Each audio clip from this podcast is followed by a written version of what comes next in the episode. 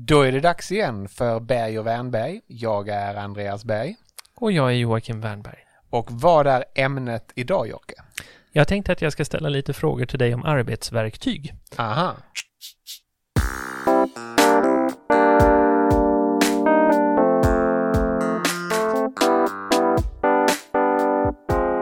Du har ju berättat för mig att du har eh, gett dig in i det papperslösa eh, arbetet. Ja, det var länge sedan. Hur har det gått?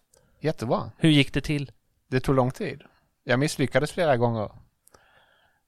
Betyder det här att du inte har några papper? Jag vet att du har fysiska böcker och det är jag väldigt glad för. Ja, men när jag var doktorand så belamrades mitt kontor, min väska och stora delar av mitt hem av A4-papper, utskrifter, ibland ihophäftade med en klammer, men ganska ofta så mäktade inte institutionens häftapparat med att penetrera de bibbor av papper som jag skrev ut. Du verkar känna igen dig för jag ser Jag att har- du skrattar. Jag har två eh, hyllor i mina bok... I mina tre bokhyllor på kontoret hemma så har jag två hyllor som bara är högar med utskrivna A4.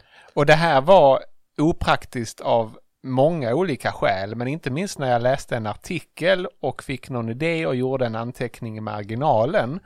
Eh, ja, då ska man ju komma ihåg var man har just det exemplaret av den artikeln och sedan på något sätt överföra den anteckningen till eh, en elektronisk version någonstans. Så att jag bestämde mig för ganska länge sedan att försöka gå över till, till helt papperslöst och det var jättejobbigt i början. Men eh, låt oss ta ett par steg i taget här då. Mm. Hur eh, förändrades de verktyg du använde då? Vad byttes mot vad? Hur mycket handlade om att du ändrade på din arbetsprocess och hur mycket handlade om att byta ut verktyg? mest var det nog Eh, ett samspel däremellan. Det första som hände minns jag var att jag skaffade en av de tidiga e-bokläsarna, inte en Kindle, men en, en variant på Kindle som inte var låst till Amazon utan som skulle kunna visa pdf-filer. Det visade dock sig att jag var lite för eh, tidig på den teknologiska möjlighetsfronten. Den kunde förvisso visa pdf-filer men det gick ganska långsamt och det blev väldigt slött. Eh, Mm. Och det var eh, behagligt att läsa på den så länge man läste böcker och text. Men den funkade inte bra för forskningspapper i pdf-format. Och vad hände med marginalsanteckningarna? De kunde man där teoretiskt eh, föra in, men jag tror inte att den var särskilt uppkopplad till molnet.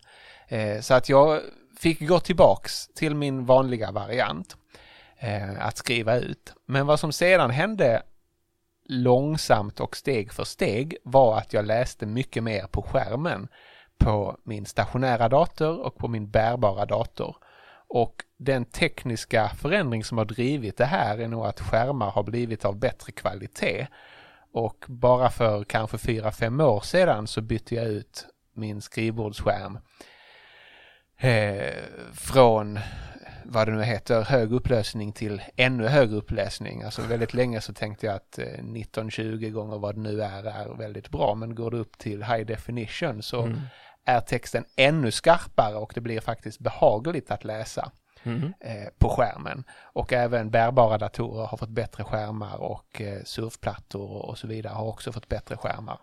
Och här, så här långt har jag följt med dig. Jag har fortfarande kvar pappershögarna i bokhyllan. Mm. Men jag har börjat läsa papers på en iPad Pro eh, och använder då en understrykningspenna så att jag slipper högarna och dessutom så har jag eh, oändligt många möjliga digitala kopior av mina anteckningar eller mina understrykningar. Ja, Men vad händer med marginalsanteckningarna? För som du skrev, det vore ju trevligt, eller som du sa, om man kunde göra dem sökbara. ja jag, jag skulle säga att det som faktiskt drev mig till, till att sluta upp med papper var att när du läser en artikel och vill citera ur den ehm, så vill du kunna markera texten, kopiera den och klistra in den i ett Word-dokument eller vad tusan som helst. Och då är det så oerhört mycket smidigare att sitta vid en dator där du lätt kan göra det här eh, än att om du sitter i en fåtölj och läser något på papper och så plötsligt så vill du citera eller komma ihåg någonting. Vad ska du göra då? Ja, du kan stryka under det men det betyder ju inte att det är inne i, i, i, i ditt arbetsflöde rent elektroniskt. Nej, så är det ju inte. Så för min del eh, ledde detta till att jag successivt eh, började läsa mer och mer på skärm. Sen kom iPad eh, och då hade jag en vän som var väldigt entusiastisk över de första varianterna eh, för att just göra referirapporter. Mm -hmm. Så det testade jag tidigt och iPaden har bra skärm nog och snabb processor nog för att faktiskt visa pdf-filer på ett ganska behagligt format. Mm. Och det kom ganska många mjukvaruverktyg för att highlighta, eh, markera alltså eh, med en virtuell version av en gul överstrykningspenna. Eh, och sedan exportera allt du har markerat i ett visst pdf-dokument till dig själv genom att de mejla det till dig själv. Och då får du inte bara det du har markerat utan även från vilken fil du har markerat det och på vilken sida det är. Vilket gör att läsa en artikel och komma ihåg vad du tycker är bra, vad du tycker är dåligt, vad du tycker är intressant egentligen är en fråga om att markera allt bra, dåligt och intressant och sedan mejla det där till dig själv och då får du också automatiskt det inskrivet, det vill säga citerat i, i, i sökbar text och från vilken sida det är. Vilket gör att det är lättare att både skriva egna artiklar men också att tycka till om uppsatser och annat och det där började bli väldigt, väldigt smidigt. Det här är alltså inte ett utan två verktyg för då är det ju också viktigt att den adress du mejlar till, den inkorg du har, är sökbar på ett vettigt sätt. Ja, men jag började ganska snabbt mejla det till eh, Evernote Aha. som är eh, ett gigantiskt arkivprogram där väldigt mycket sånt här hamnar, inklusive då eh, mina markeringar från olika pdf-filer. Eh, och sen så småningom så skaffade jag även en Kindle eh, och började läsa böcker också elektroniskt. Som du noterar så gillar jag fortfarande böcker i fysiskt format och jag finner att eh, en elektronisk bok, en e-bok och en fysisk bok inte är substitut utan faktiskt är komplement. Mm. Den fysiska boken eh, ger en frid att läsa och det är en poäng att ta med den någonstans till en hängmatta eller en strand eller eh, en buss eller vad det nu vara. Och inte vara uppkopplad och bara fokusera på texten. Mm. Men eh, när du vill eh, återigen citera, kolla upp källor, klicka på en fotnot och se vad tusan grundar, eh, grundar författaren det här på, mm. så är e-boken överlägsen. Eh, och då vill du gärna vara uppkopplad så att du snabbt kan ta fram den artikel som det hänvisas till och börja läsa den istället. Och det kan du inte göra med en fysisk bok. Så jag har förvånansvärt mycket både som e-bok och fysisk bok och jag irriterar mig på att förlagen inte bandlar de här på ett rimligt sätt utan jag betalar ofta fullpris för båda. Just det. Ja, det är ju inte angenämt på något sätt. Nej. Okej, okay, men då har vi gjort dig eh, papperslös. Då har vi följt din resa in i papperslösheten. Vilka verktyg är det idag som du arbetar med för att, vad, vad, är, vad är fronten nu för dig? För att förändra hur du arbetar?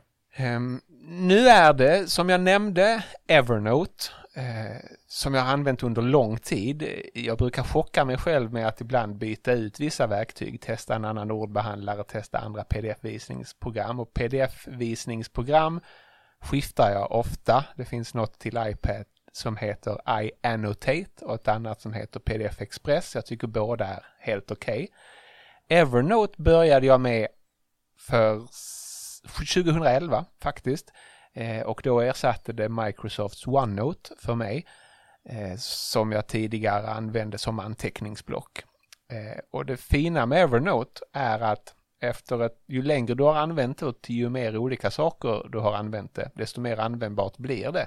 Därför att ju mer av mina anteckningar Eh, och grejer ligger där.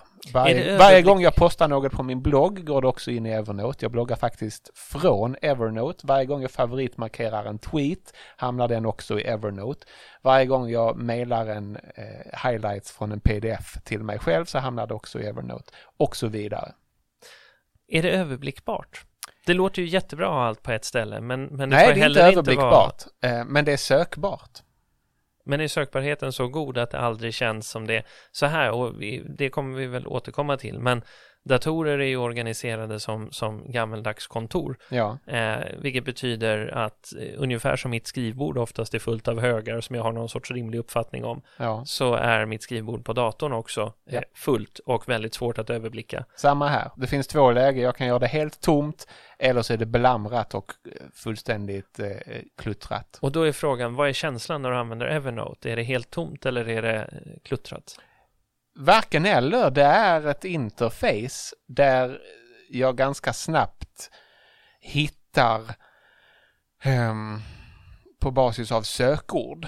Mm. Och om du går på betalversionen, vilket jag gör sedan ganska lång tid tillbaks, så OCRar den även bilder, vilket innebär att om du har tagit en bild av något som har någorlunda läsbar text, Mm. så omvandlas det där till ASCII-text och blir sökbart av sig själv efter ett tag.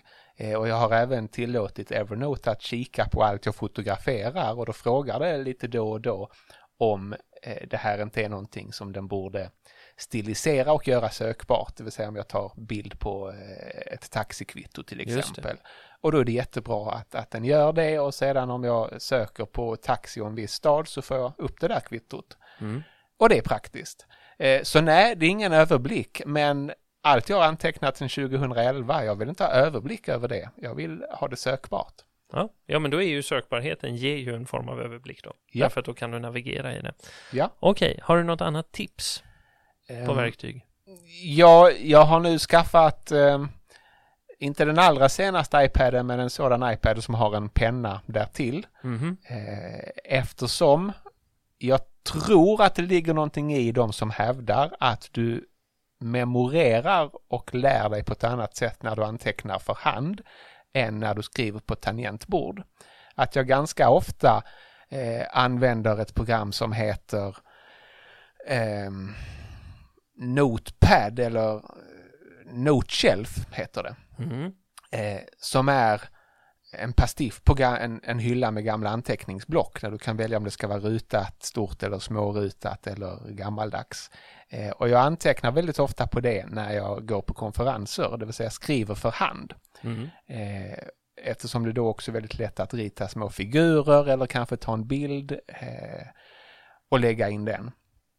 Eh, men de sidorna hamnar också i Evernote eh, förr eller senare. Eh, så att ganska mycket samlas där. Jag använder olika verktyg för att komma dit och kanske för att glädja dig. Ganska ofta när jag är på resor så köper jag ett anteckningsblock och en penna och antecknar. Men genom att sedan ta en bild på de anteckningarna så digitaliseras även det där. Och så slipper jag hålla reda på det fysiska anteckningsblocket.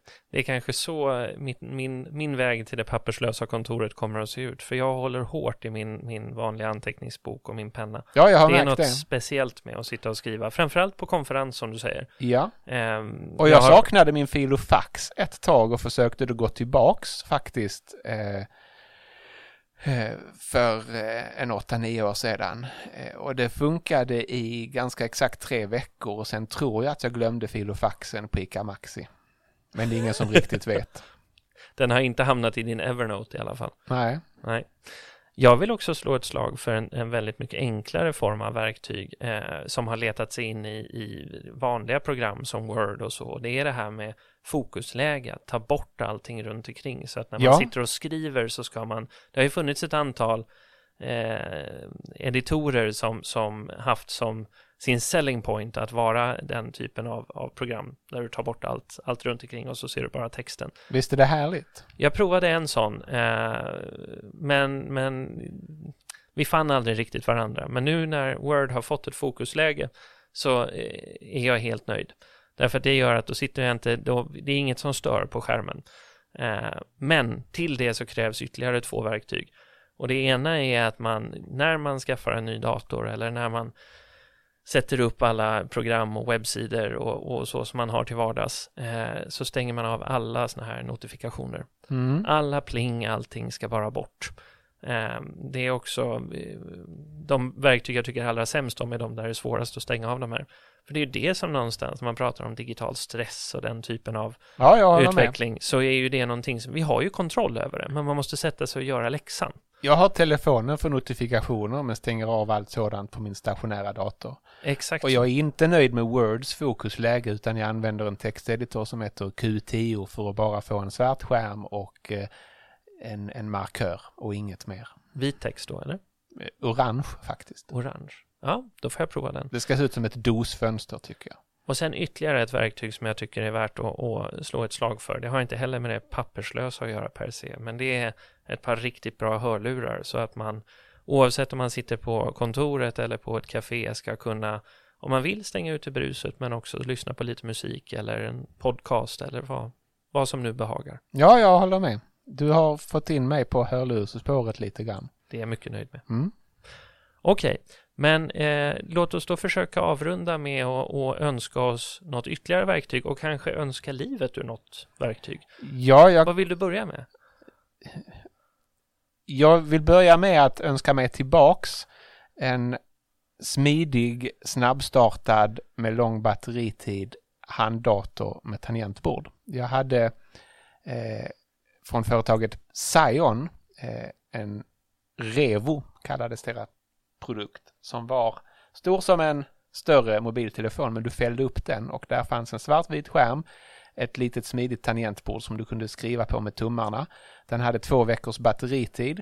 Eh, Den startade på mindre än en halv sekund när du tryckte på on och då var den precis där du sist lämnade den. Jag hade en, eh, och det här avslöjar väl indirekt att jag inte var den coolaste eh, kidden i klassen. Jag hade en, om det var Compax handdator, det var färgskärm förvisso. Eh, Men den nej, saknar tangentbord. Eller?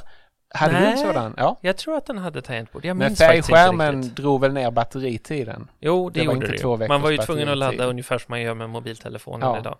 Eh, Men det var, det var en härlig device. Men hur kommer det sig att en iPad Mini inte har blivit den här handdatorn? Av så många skäl. Eh, Dels så är den stor, eh, mycket större, då håller den inte smidigt och framförallt så lägger du den inte i en kavaj och ficka på det Just sätt det. som du kunde göra med den här eh, Sion handdatorn. Och för det andra så prioriterar man att kunna visa 65 miljoner färger på skärmen. Eh, men om du jobbar med text så räcker svart och vitt och kanske fyra nyansers gråskala. Eh, och då får du i gengäld eh, flera veckors batteritid medan även en iPad tar slut precis när du som bäst behöver den.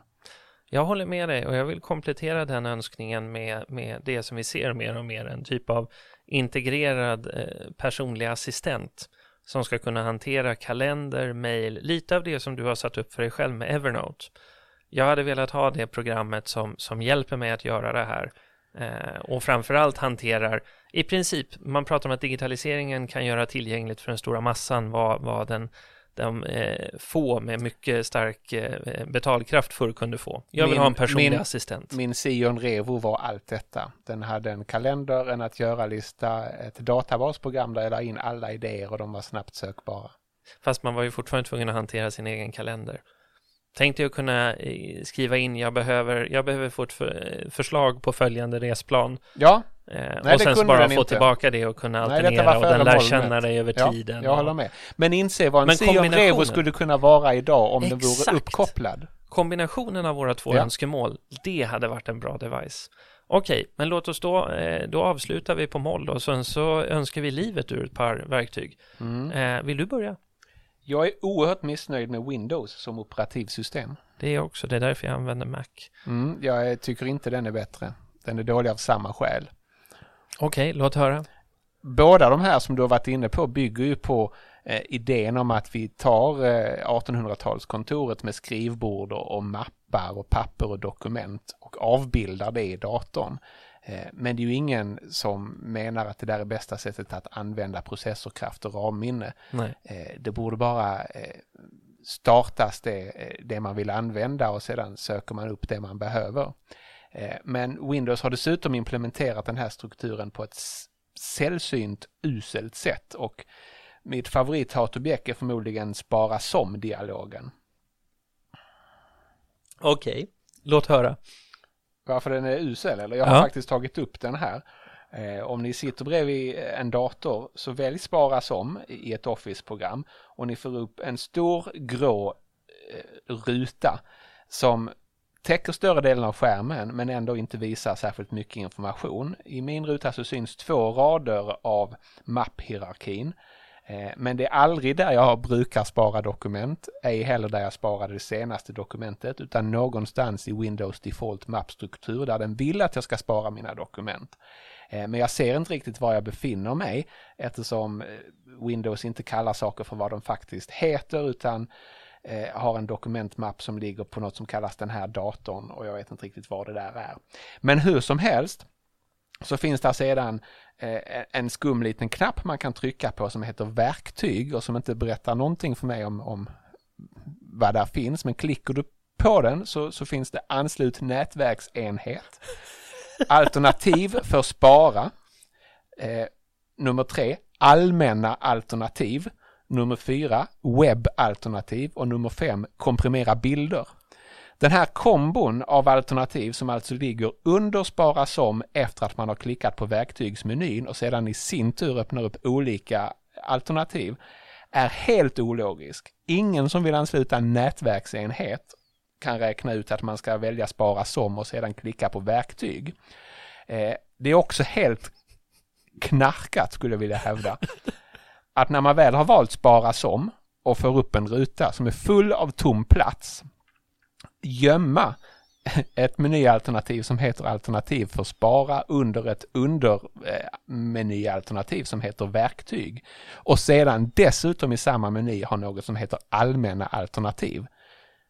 På det här temat så vill jag också slå ett slag för att eh, de som tillverkar operativsystem ska sluta skapa mappar som heter My Documents. Ja. Varje gång man tittar i en gammal dator och letar igenom filer eller ska portera till en ny dator så hittar man den här mappen och så inser man att ett antal filer som man har letat efter har hamnat där eller när man sitter och söker efter dem.